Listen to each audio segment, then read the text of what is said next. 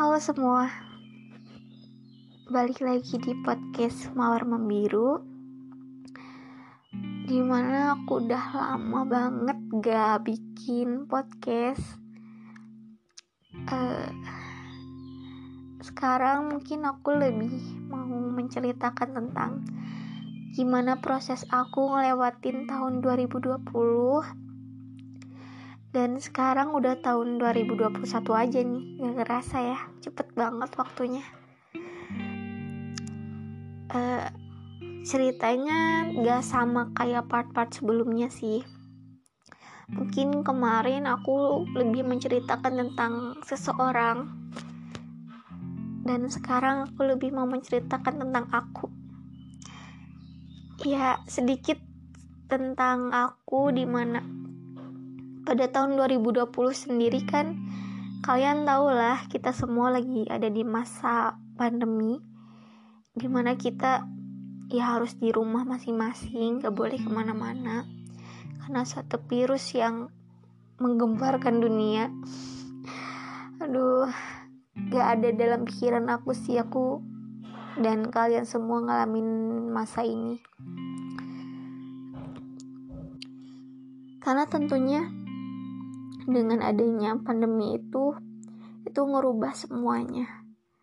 Aku yang ada di tahap akhir masa kuliahku harus ke batas karena aku nggak bisa masuk ke lab aku. Aku nggak bisa berangkat ke kampus dan aku harus ngerjain semuanya di rumah. Dan di masa pandemi juga aku harus nyelesain masa kuliah aku dengan data yang secukupnya. Untungnya aku masih diberikan ibu dan bapak pembimbing yang baik waktu itu. Jadi aku diperbolehkan untuk menggunakan data itu walaupun cuma sedikit banget. Akhirnya aku lulus di tahun 2020. Gak nyangka banget aku bisa ngelewatin semuanya tentunya banyak drama yang aku lewatin dan mungkin semua orang juga lewatin ya. Sama ceritanya banyak sedihnya banyak nangisnya banyak ya frustasinya. Cuma inget ya kita bisa ngelewatin semuanya gitu. Gak ada hal yang gak bisa kita lewatin selagi kita masih ngusahain. Jadi buat kalian yang lagi ada di masa itu semangat terus. Jangan lupa untuk terus berdoa minta dikuatkan dan semuanya pasti terlewati kok. Asal kita mau berjuang jangan berhenti. Dan kalian pasti bisa. Akhirnya aku udah beres di uh, eh, S1 aku. Aku sampai ngalamin wisuda pertama di masa pandemi jadi di rumah. Wisudanya nggak di gedung kayak biasanya gitu. Dan itu bikin sedih juga. Tapi ada positifnya juga di mana aku bisa ngumpul sama satu keluarga aku di rumah aku. Makan-makan seneng-seneng kayak bahagia aja gitu walaupun cuma sederhana. Ya selalu sih di setiap hal pasti ada baik ada enggaknya. Ada yang bikin sedih ada yang bikin bahagianya. Jadi ya aku cuma syukurin aja.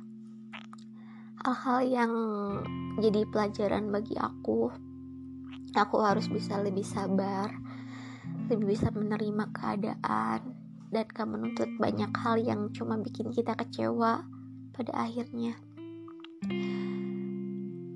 setelah aku lewatin semuanya aku diberikan kesempatan sama Allah sama orang-orang yang percaya sama aku untuk bisa lanjut studi lagi. Aku lanjut studi di prodi yang sama di unip yang sama dan aku diberi kesempatan cuma satu tahun sampai lulus itu sangat di luar ekspektasi aku, di luar rencana aku sebelumnya. Karena aku pikir S1 aja udah sangat cukup buat aku kan. Aku bisa langsung kerja cari kerja dan bisa ya kasih buat orang tua. Niatnya awal aku tuh kayak gitu. Cuma mungkin Allah berencana lain Allah tahu kemampuan aku mungkin ya padahal diri aku sendiri kan nggak pernah yakin. Cuma dengan kesempatan itu jadi aku mencoba untuk bisa lebih up lagi diri aku bahwa aku bisa loh. Ayo kayak gitu kan. Pernah gak sih kalian kayak gitu di saat kalian ngerasa down? Terus kalian coba nyemangatin diri sendiri. Coba untuk membangkitin diri sendiri untuk bisa lebih semangat, bisa lebih yakin sama potensi yang kalian punya. Pernah kan kita juga kayak ngerasa bahwa, aduh kayaknya nggak bisa deh, aduh kayaknya aku nggak sanggup deh untuk lanjut, kayaknya kayak aku nggak pantas, pernah kan? setiap orang mungkin pernah ngalamin fase itu. Ya sama aku juga sudah lulus aku mikir itu yang ada di otak aku lu kayaknya aku gak bisa. Banyak banget kata gak bisa yang terlintas di pikiran aku. Cuma aku beruntungnya dikelilingin sama orang-orang yang sangat suportif sangat uh, yakin kalau aku tuh bisa ngelewatin itu semua. Jadi ya mau gak mau secara terpaksa pun ya aku bisa untuk memotivasi diri aku. Aku bisa ngelewatinnya. Aku bisa untuk ngejalaninnya dan aku harus bersyukur. Aku diberi kesempatan yang gak banyak orang bisa ambil gitu. Ya aku lewatin masa-masa itu. Akhirnya sekarang udah tahun 2021 aja di mana ini udah jadi tahap akhir aku untuk penentuan aku lulus studi aku.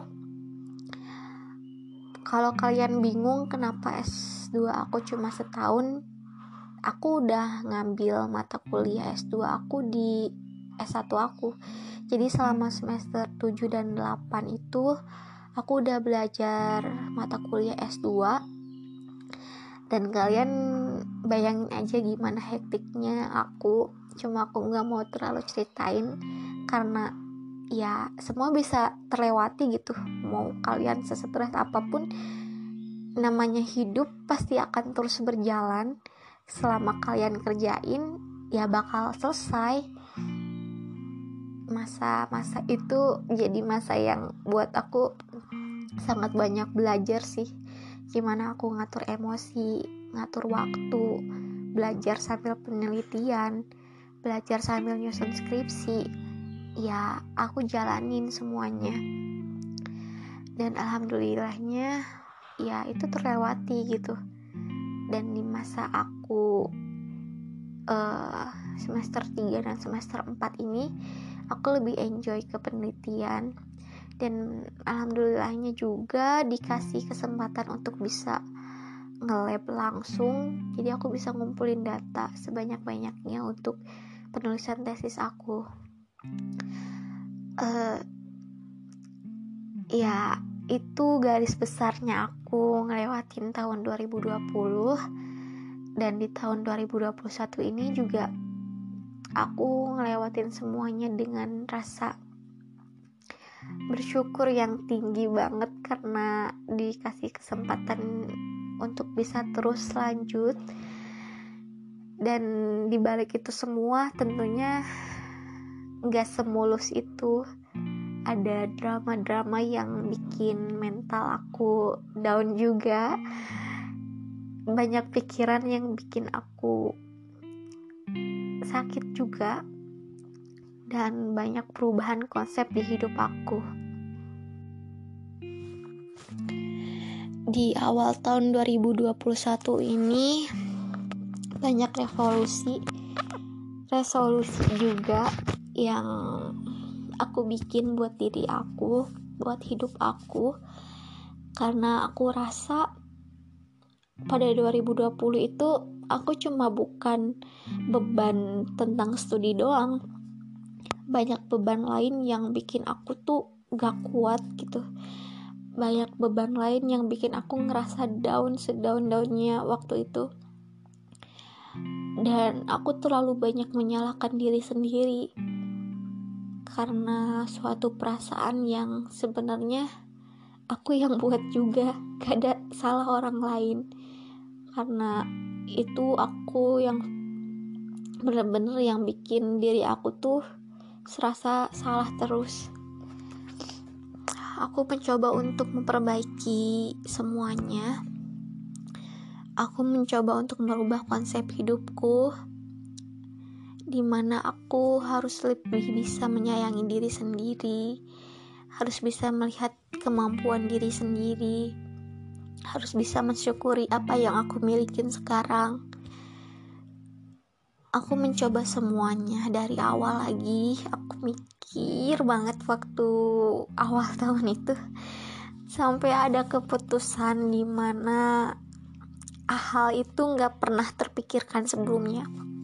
Cuma aku rasa itu solusinya waktu itu. Hal yang bisa bikin aku bahagia ternyata caranya aku harus melepaskan dia. Mungkin kalian tahu siapa sosok dia karena dia udah banyak aku ceritain di part-part podcast aku sebelumnya. Sampai tiga episode. Dan emang cuma dia gitu yang ada di hidup aku selama ini. Cuma dia yang mendominasi hati pikiran aku semuanya jadi yang ada sangkut pautnya dengan kehidupan aku pun ya dia. Tapi kenapa keputusannya aku harus ngelepasin dia? Jawabannya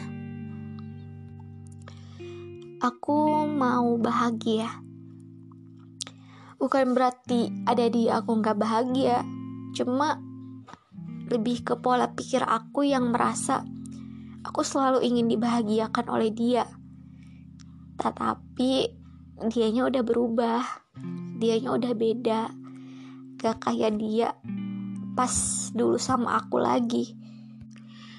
Aku gak pernah gak pernah mikir kalau ya dia juga udah bukan milik aku lagi. Aku selalu beranggapan bahwa selama dia masih di deket aku masih ada hubungan sama aku, ya dia masih jadi milik aku. Itu pola pikir yang selama itu aku pikirin gitu. Jadi ya gimana pun hal yang dia lakuin ke aku, aku berpatok bahwa dia harus bahagiain aku. Jadi selagi dia ngelakuin hal yang bikin aku sedih, ya aku sangat sedih karena aku nggak bisa ngebahagiain diri aku selain aku berharap ke dia. Itu konsep hidup yang salah banget yang pernah aku laluin. Jadi ya jelas kan mungkin kalian bisa ngebayangin gimana seringnya dia. Kayak dia nggak salah sih kayak ngelakuin itu pun ya karena ya emang dia mau lakuin gitu dan dia nggak mungkin gak niat untuk nyakitin aku cuma diri aku yang selalu ngerasa kurang kurang bahagia jadi jatuhnya aku terlampau sedih ketika ada hal yang gak aku suka dari yang dia lakuin. Dari semua itu aku mikir bahwa kayaknya aku udah bener-bener harus ngeikhlasin aku udah nggak boleh lagi ada di zona itu. Aku udah terlalu egois untuk minta dia ngebahagiain aku terus. Karena itu bukan kewajiban dia. Apalagi aku sama dia kan udah beres ceritanya dari lama. Tapi karena kita yang gak pernah bisa untuk jauh jatuhnya aku selalu terus butuh dia. Walaupun sebenarnya itu enggak aku bisa sendiri kok. Karena kita gak pernah dikasih jarak untuk uh, jauh jadi aku gak pernah bisa belajar untuk hidup tanpa dia. Cuma sekarang umurku juga udah bukan kayak remaja lagi. Pikiranku juga udah udah terlalu banyak beban yang aku pikirin kan. Jadi kayak aku mau coba nyari solusi dari semuanya. Aku mau ngelepasin dia. Aku tahu kok dia banyak banget yang bikin bahagia. Banyak hal yang bikin dia bahagia dan banyak orang yang ingin bahagiain dia. Aku tahu dia sosok yang sangat baik dan ya siapa yang gak sayang sama orang baik kayak dia?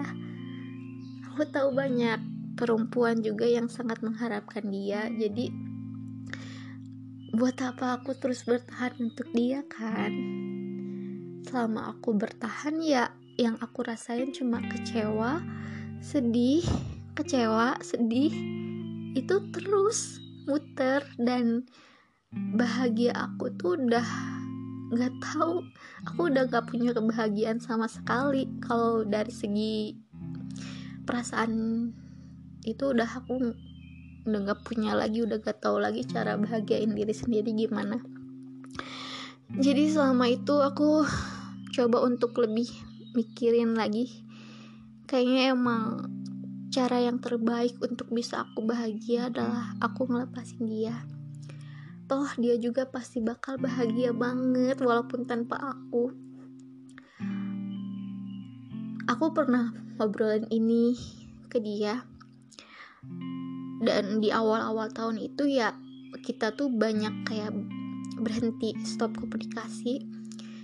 Tapi dia balik lagi karena mungkin gak terbiasa ya. Kita kan selama ini selalu komunikasi rutin intens kayak tiap hari. Kadang telepon. Cuma waktu Januari itu kita berhentinya selalu dua minggu sekali. Terus dia ngechat lagi nanyain kabar. Ya itu yang bikin aku ngerasa ah prosesku selama dua minggu itu tuh kayak sia-sia gitu. Ketika kalian tuh coba mau ikhlasin lepasin udah terbiasa sendiri lagi. Kayak me time atau girl time nonton film segala macem udah dilakuin buat bisa lupa. Ketika dicat mantan lagi gimana sih perasaannya? Hancur gak sih? Kayak ah prosesku tuh kayak sia-sia. Ya emang selama itu aku kangen sama dia. Aku selalu kangen momen-momen sama dia cuma ya aku tahan. Aku nggak pernah mau bilang karena aku mau bisa bikin aku happy sendiri itu gak mau tergantung sama dia lagi. Tapi ketika dia datang lagi ya jatuhnya kayak aduh percuma banget kan. Sia-sia gitu. Karena pas dia datang pun awalnya aku seneng. Cuma lama kelamaan kayak aku lebih sering marah lebih sering emosi dan itu udah gak baik gitu. Kayaknya emang kita emang harus jauh. Jadi seudah dia balik lagi aku jelasin lagi kayak aku mau sendiri loh. Please lah ngertiin kayak gitu. Untungnya dia ngerti jadi ya udah aku bisa sendiri lagi. Tapi gak lama kelamaan tuh dia ngechat lagi terus aja kayak gitu siklusnya. Tapi sekarang aku udah komit ke diri aku bahwa kita harus bisa jalanin hidup masing-masing. Aku tahu banget dia pasti bakal jadi orang yang sangat sukses. Aku tahu dia orang sangat berambisi dan aku tahu rencana hidup dia di mana dia ingin juga lanjut studi dan aku tahu dia pasti bisa dan aku juga tahu banyak orang yang sayang sama dia termasuk aku. Walaupun aku nggak bisa tunjukin itu lagi. Banyak banget yang mau dia bahagia. Dan dia sangat bisa untuk bahagiain diri dia sendiri. Aku udah patokin itu di diri aku. Jadi ya udah untuk sekarang melepas kamu adalah salah satunya solusi buat hidup aku. Aku ingin bahagia dengan caraku sendiri. Kamu jangan terlalu khawatir. Sekarang aku benar-benar sendiri. Aku juga belum mau untuk membuka perasaan untuk orang lain lagi sekarang. Aku benar-benar ingin menata diri aku membuat diriku tuh full sampai di tahap bahwa aku merasa aku butuh seseorang ya aku akan buka perasaan itu. Untuk sekarang aku cuma pingin bahagia dengan caraku sendiri dengan kehidupan aku yang sekarang tanpa kamu. Ya kamu juga harus bahagia lah. Banyak cara aku yakin dan kamu bisa. Jadi nggak usah untuk mencoba datang ke kehidupan aku lagi. Kita udah beda kita udah gak kayak dulu dan kamu tahu gimana tersiksanya aku selama ini. Lebih ke kayak menyiksa diri sendiri sih sebenarnya bukan salah dia. Ya udah lagi gitu. Pokoknya kamu harus happy di sana baik-baik di sana jaga kesehatan makan yang banyak dan semangat untuk sekolahnya kita emang udah bukan takdirnya jadi harus bisa dan gak harus buat bareng-bareng lagi kan ya? Udah gede harus udah lebih pengertian lagi. Harus bisa ngehargain keputusan dari salah satu pihak. Jangan mau egois. Tapi sekarang aku lagi mau egois sih. Dulu aku selalu hmm, uh, menyingkirkan kepentingan aku untuk kepentingan kamu. Cuma sekarang kayaknya udah nggak bisa deh. Aku lebih mau memikirkan diri sendiri dulu dan aku rasa itu yang paling terbaik. Makasih buat semuanya, makasih buat pelajaran yang baik dan banyak banget buat aku. Kamu orang yang sangat baik dan aku yakin kita bisa uh, ngelewatin kehidupan kita masing-masing dengan baik juga. Semangat buat kamu yang di sana. Semangat juga buat diri aku yang di sini. Semoga kita bahagia untuk selamanya. Terima kasih buat semuanya.